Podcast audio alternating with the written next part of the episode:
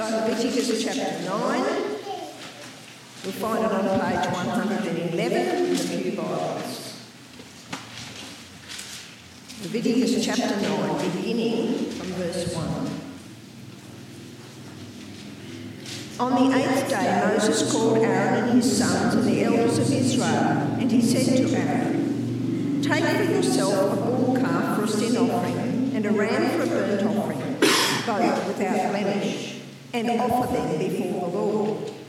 And say to the people of Israel, take a male goat for a sin offering and a calf and a lamb, both a year old without blemish, for a burnt offering, and an ox and a ram for peace offerings, to sacrifice before the Lord, and a grain offering mixed with oil, for today the Lord will appear to you." And they brought what Moses commanded in front of the tent of meeting, and all the congregation drew near and stood before the Lord. And Moses said, "This is the thing that the Lord commanded you to do, that the glory of the Lord may appear to you." Then Moses said to Aaron, "Draw near to the altar and offer your sin offering and your burnt offering, and make atonement for yourself and for the people, and bring the offering of the people and make atonement for them, as the Lord has commanded." So Aaron drew near to the altar and killed the calf of the sin offering, which was for himself. And the sons of Aaron presented the blood to him, and he dipped his finger in the blood and put it on the horns of the altar, and poured out the blood at the base of the altar.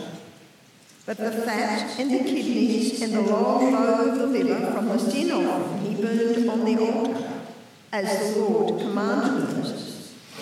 The flesh and the skin he burned up with fire outside the camp. Then he killed the burnt offering, and Aaron's sons handed him the blood, and he threw it against the sides of the altar. And they handed the burnt offering to him, piece by piece, and the head, and he burned them on the altar. And he washed the entrails and the legs and burned them with the burnt offering on the altar. Then he presented the people's offering and took the goat of the sin offering that was for the people and killed it and offered it as a sin offering, like the first one. And he presented the burnt offering and offered it according to the rule. And he presented the grain offering, took a handful of it and burned it on the altar, besides the burnt offering of the morning. Then he killed the ox and the ram, the sacrifice of peace offerings for the people. And Aaron's sons handed him the blood, and he threw it against the sides of the altar. But the fat pieces of the ox and of the ram, the fat tail and that which covers the entrails, and the kidneys and the long lobe for the liver, they put the fat pieces on the breasts, and he burned the fat pieces on the altar. But the breasts and the right thigh Aaron waved for a wave offering before the Lord, as Moses commanded. Then Aaron lifted up his hands toward the people and blessed them. And he came down from offering the sin offering and the burnt offering and the peace offerings. And Moses and Aaron went into the tent of meeting. And when they came out, they blessed the people. And the glory of the Lord appeared to all the people. And fire came out from before the Lord and consumed the burnt offering and the pieces of fat on the altar. And when the people saw it, they shouted and fell on their faces.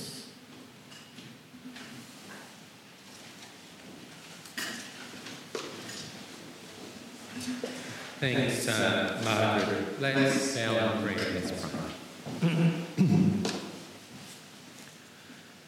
Father, we ask that you would now teach us. Your word is precious and you have given it to us. Father, help us to understand. Through Christ we pray. Amen. Late in 1998 in Sydney, an old radio star drank himself to death. Ward Austin, famous back in the 60s, he was a real celebrity back then, but a nobody when he died. Friends found him dead in his lounge room. The TV news the next night had all the tributes to him from his friends, John Laws, Normie Rowe, and another friend who said this.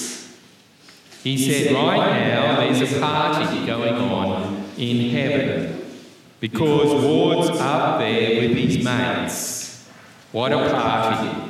Ward, Johnny O'Keefe, and elders. You've always got to have elders, haven't you? And it's a familiar thought these days. When you die, you go straight to heaven, which is near pet heaven, so you can be near all your friends and animals. But I want to ask you this morning, I want you to think, that in fact, maybe that's just a little bit presumptuous to think that anyone can just bowl into the presence of God and say, hey, let's party. Where's the guys? Where's the beer? But Australians do it all the time. You know, if they stop and think about God at all, they're pretty sure that God's their mate. Easy going, no worries. And they make up God to suit themselves. And they say, well, I'd like to think of God as being whatever they want. And they believe whatever they like. And they object when you say to them, you know, God's actually... Because they say that their opinion is just as good as your opinion, which is actually right, isn't it? But all of that fails to take into account that, well, just maybe God himself has told us what he's like, that God himself has told us how we are to come to him. Just maybe. Last time we were here in Leviticus, several months ago, God came down in his glory and filled the tabernacle. It's all there at the end of Exodus chapter 40. And no one could go in, not even Moses. And so the Lord called to Moses from the tabernacle at the beginning of Leviticus chapter 1 and verse 1, and said, look, you need to come with an offering. That when we come to God, you must come God's way, with the offering that God has specified. And if you read through Leviticus chapters 1 through 7, you'd be struck with how often the priest was there too. Because even with an offering, you can still, well, you can't just rock into God's presence yourself. What we need is a mediator. We need someone who will go before us and in a proper way represent us before God and introduce us to God. You know, it's a bit like trying to phone up Anthony Albanese. Yeah, if you try to give a phone call to Anthony Albanese, you'd expect, wouldn't you, to get some secretary who would decide whether or not you should really talk to Albo or if someone else should deal with you. And usually you've got to go through a middle person, haven't you? And sometimes even quite a few middle people if you want to talk to the Prime Minister. And so look, very briefly, I want you to notice too, that in the same way as you can't just ring up the Prime Minister and have a chat, so we've seen that when Israel brings their sacrifices to the tent. They actually can't just approach God on their own. When we had a look at Leviticus chapter 1, we saw that the handling of the blood of the sacrifice and the burning of the offering, the burnt offering, it was all done by the priest, who was someone especially set apart as the middleman, to stand before the altar of God, to be the mediator between God and man. And here we are this morning, chapters 8 through to 10 of Leviticus. And they talk about the ordination, the setting apart, the making holy of the first priest, Aaron, the brother of Moses. And it's Aaron and his sons. It's a family business, Aaron and sons, you know. And as we come to Aaron's consecration, there's kind of an unspoken question here. Can Aaron, who's a sinner in case you've forgotten, serve as a mediator between God and his people? Remember, just to be a little nasty to Aaron, remember Aaron had been involved in that golden calf thing back in Exodus 32. Well, I want you to follow along in your Bibles. We're in Leviticus chapter 8. We're going to have a quick look. God told Moses exactly what's got to happen. He actually spelled this all out in Exodus chapter 29, believe it or not. And Moses, he gets the whole assembly of the Israelites together and he spells it out exactly how God told him. The wording is almost exactly the same between Exodus chapter 29 and Leviticus chapter 8. Almost exactly. We're in Leviticus chapter 8, verse 2, where the Lord tells Moses to take Aaron and sons and the stuff that's needed for the consecration.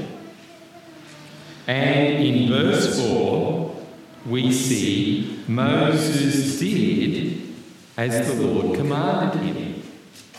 Moses continues in verse 5, this is the thing that the Lord has commanded to be done. And then he brings Aaron and his sons forward and he washes them with water and he puts a special tunic on Aaron, who's going to be the high priest, and ties his sash around him and clothes him with the robe and put an ephod on him.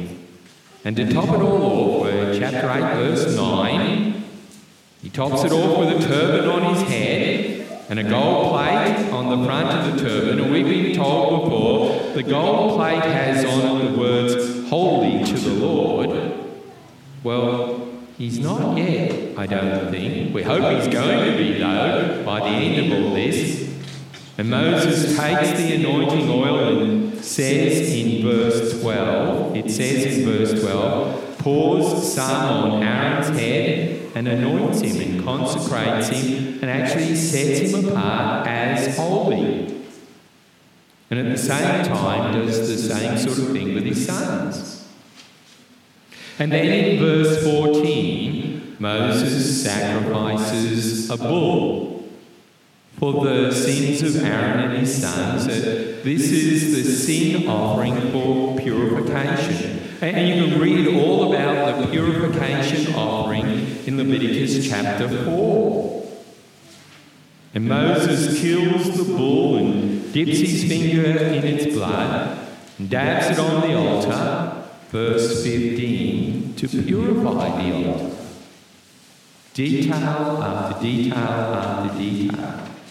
Another sacrifice in verse 18, the ram of the burnt offering. Oh, that's the offerings we were looking at in chapter 1, the burnt offering, the whole burnt offering. Another one in verse 22, the ram of ordination. This is a bit like the peace offering. Peace offering is all spelled out in chapter 3 of Leviticus. There's some differences though, because this isn't just a peace offering. This is an ordination offering. And if you look at verse 23, you can see some of the differences. Moses dabs the blood on Aaron's right earlobe, probably reminding Aaron that he needs to listen to the word of God. And then he dabs some of the blood on Aaron's right thumb, now probably reminding Aaron to serve the Lord with his hands. And then he dabs some on his right big toe, probably reminding Aaron to walk in the path of the Lord. And with that blood, ties Aaron to the sacrifice, which ties Aaron to the people, and to the altar, and to God. And the same with his sons, and it's all a way of saying that all of you, you're now committed to serving the Lord and the Lord's people. These priests, they're set apart to serve God in a way that's spelled out in incredible detail, because it's incredibly important. Set apart as the ones who approach the holy God in the tabernacle on behalf of the people of Israel. And so to chapter 9. After being set apart to do the job, here it happens. This is the daily sacrifice. This is the job. This is Aaron doing the work.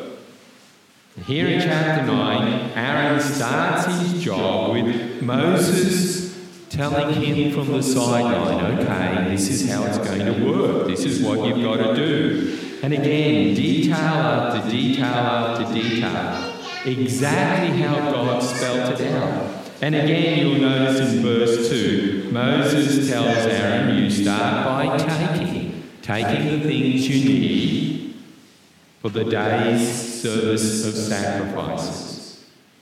And in verse 5, we're told Aaron did as he was commanded, exactly. And in verse 8, Aaron offers the sin offering for purification for himself. And again, remember that's Leviticus chapter 4. That's where all that comes from. Verse 12, there's the burnt offering for Aaron. That's Leviticus chapter 1. Atonement is made there. In verse 15, you get the people's sin offering for purification.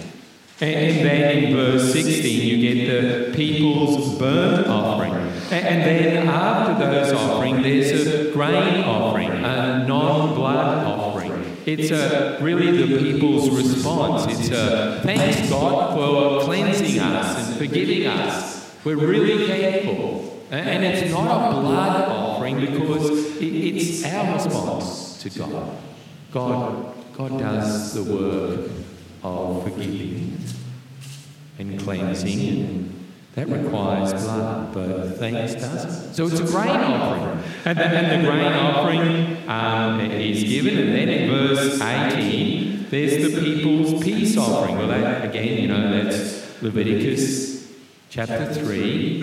The peace offering, a fellowship offering, we're together, there's peace now between us all, And then lastly, a wave offering, and all the offerings and all the details, they're all spelt out in the first 7 chapters. And here in chapter 9, Aaron has led the people in their offerings. And he blesses the people in verse 22. You see, they worship the Lord with sacrifices for sin and also for peace. And Aaron has finished, and finishes up, and he steps down. and vain, and I'm going to say, look, it's easy to miss. What do Moses and Aaron do? Look, this should be put up in big lights. If you've got a pen, star the border of your Bible, highlight it, circle it. Verse 23. And Moses and Aaron went into the tent of meeting. They hadn't been able to get there before, but now they can. Now they meet with God. They went into the tabernacle. They and God were together. And then after the hard day's work, in verse 23, at the end of the verse, we're told that God comes out of the tent and everyone's saved. And the glory of the Lord appeared to all the people, and fire came out from before the Lord and consumed the burnt offering and the pieces of fat on the altar. And when all the people saw it, they shouted and fell on their faces.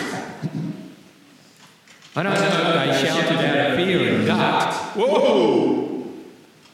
But I'm fairly certain someone shouted, "Yay!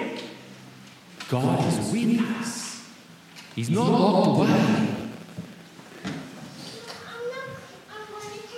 They come before their holy God on His terms. They've done it His way. They've obeyed in their worship. And God shows them very, very visibly that He's pleased. God does accept Aaron as mediator. And God comes right out into the middle of the whole nation. And this is what worship's all about, isn't it? Meeting with God and the people, they are happy. We should be happy, shouldn't we? Except along with the good news, I'm going to say there's some bad news. Let's keep reading. We're at the start of Leviticus chapter 10. Because here are Nadab and Abihu, two sons of Aaron, apprentice priests. They seem to say, hey, this is pretty good stuff, this priestly thing. There's power on tap here. They say, let's try something else. They take, the third time we're told, they take their senses. Their little brass fireballs, and they put some coals on them, add some incense, and probably pranced into the tent, swinging it around. Let's offer some fire before God. Except they're offering unauthorized fire. Start with the Lord. Well, you can see it at the end of verse 1, chapter 10. Have a look.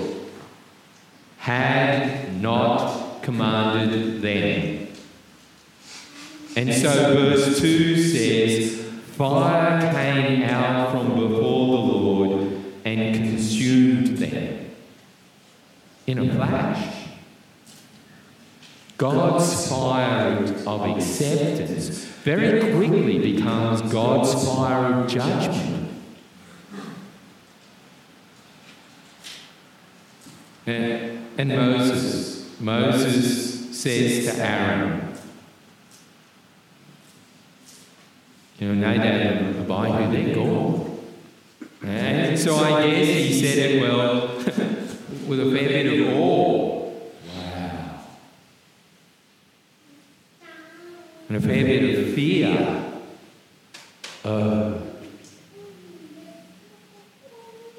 And even a fair bit of sadness.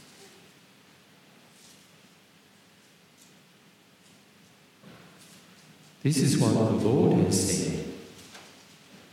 Among those who are near me, I will be sanctified. A way of saying, I'll be treated holy, I'll have you know. And before all the people, I will be glorified. Don't come to me on your terms.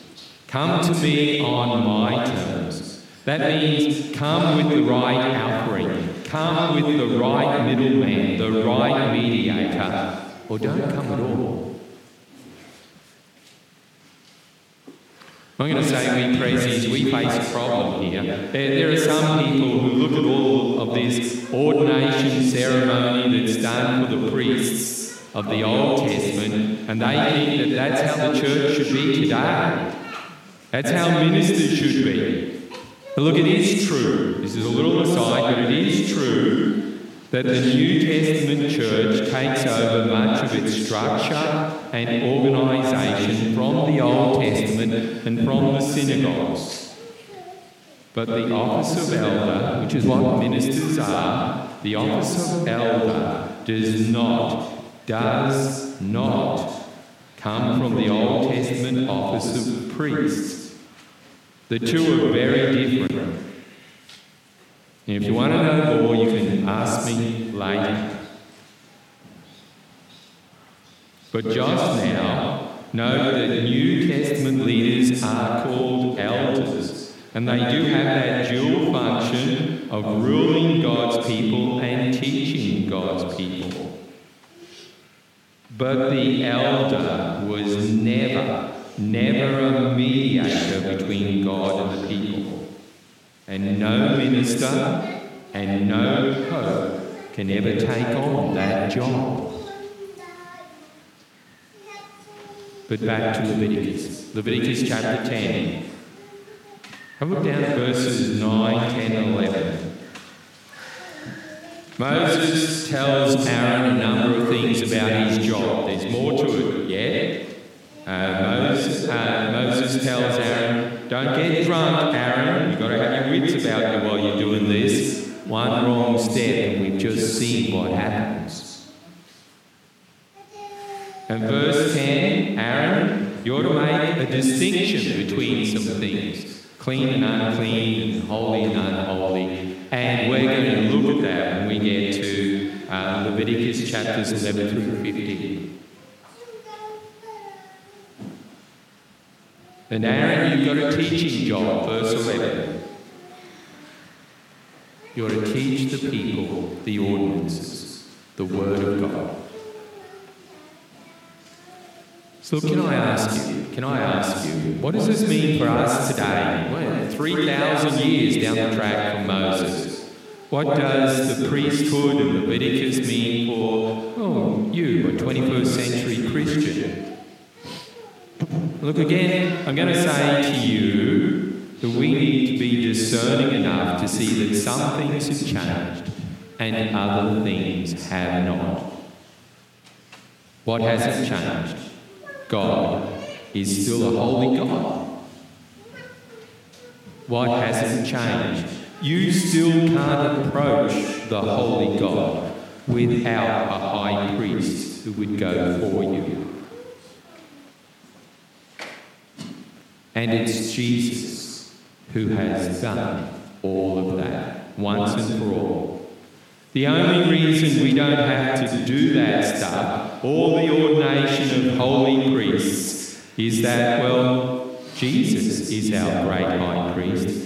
He doesn't die, so we don't need to do it ever again. The job's being done. It's being done in a way that's never to be repeated. Quickly, flip over. Beginning of Bible to end of Bible. Hebrews chapter 4. Pick it up at verse 14. Since then we have a great high priest who has passed through the heavens, Jesus, the Son of God. See, I wasn't making it up. It's Jesus. Jesus is our great high priest. And look, Hebrews talks about Melchizedek and a bunch of other things we're not going to get into this morning. But have a look at verse 15. Jesus continues in the role of high priest today. And at the end of verse 15, we're told he was without sin. He's the perfect mediator. Aaron wasn't, but Jesus is. He's the perfect mediator. And he can sympathise with us, and yes, he is sinless. I want to make a couple of quick points here, things that I think we should take on board. I want to say to you, look, don't ever dream. Don't ever dream that you can front up to God on your own and say, hey, where's the mates and where's the beer?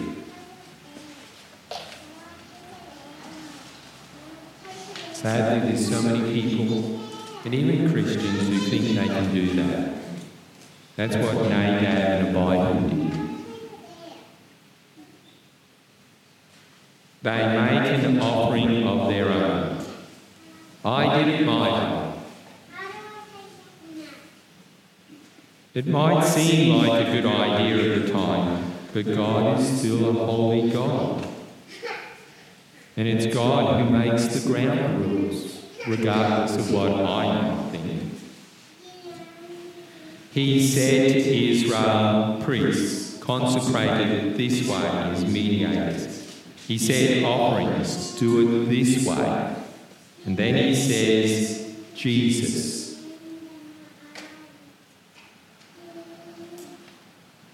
Which means you come through Jesus as your high priest, with his life as your sacrifice, or you don't come at all. If you come to God on his terms, then, well, he will be with you. You can be with him. You can live with him forever.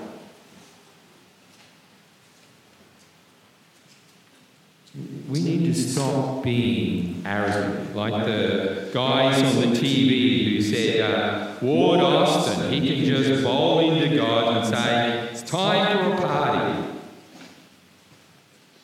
I don't know where Ward's heart was, but if Ward didn't come with Jesus, then there was no party for him.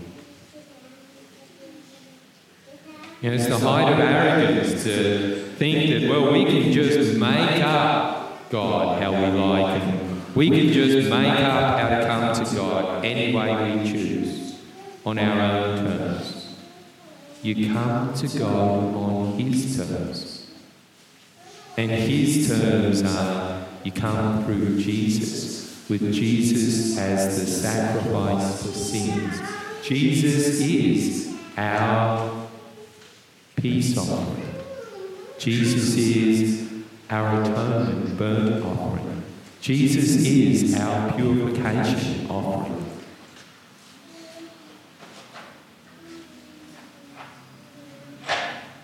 And look, finally, can I just say to those who look back longingly at the rituals that are in the Old Testament there, can I say to you, look, that stuff's done. Dusted, finished, doesn't need to be done anymore, all because of Jesus. And we need to focus on Jesus as our mediator. We need to take to heart the words of Hebrews 4 and Hebrews 5 and Hebrews 7. Jesus is our high priest.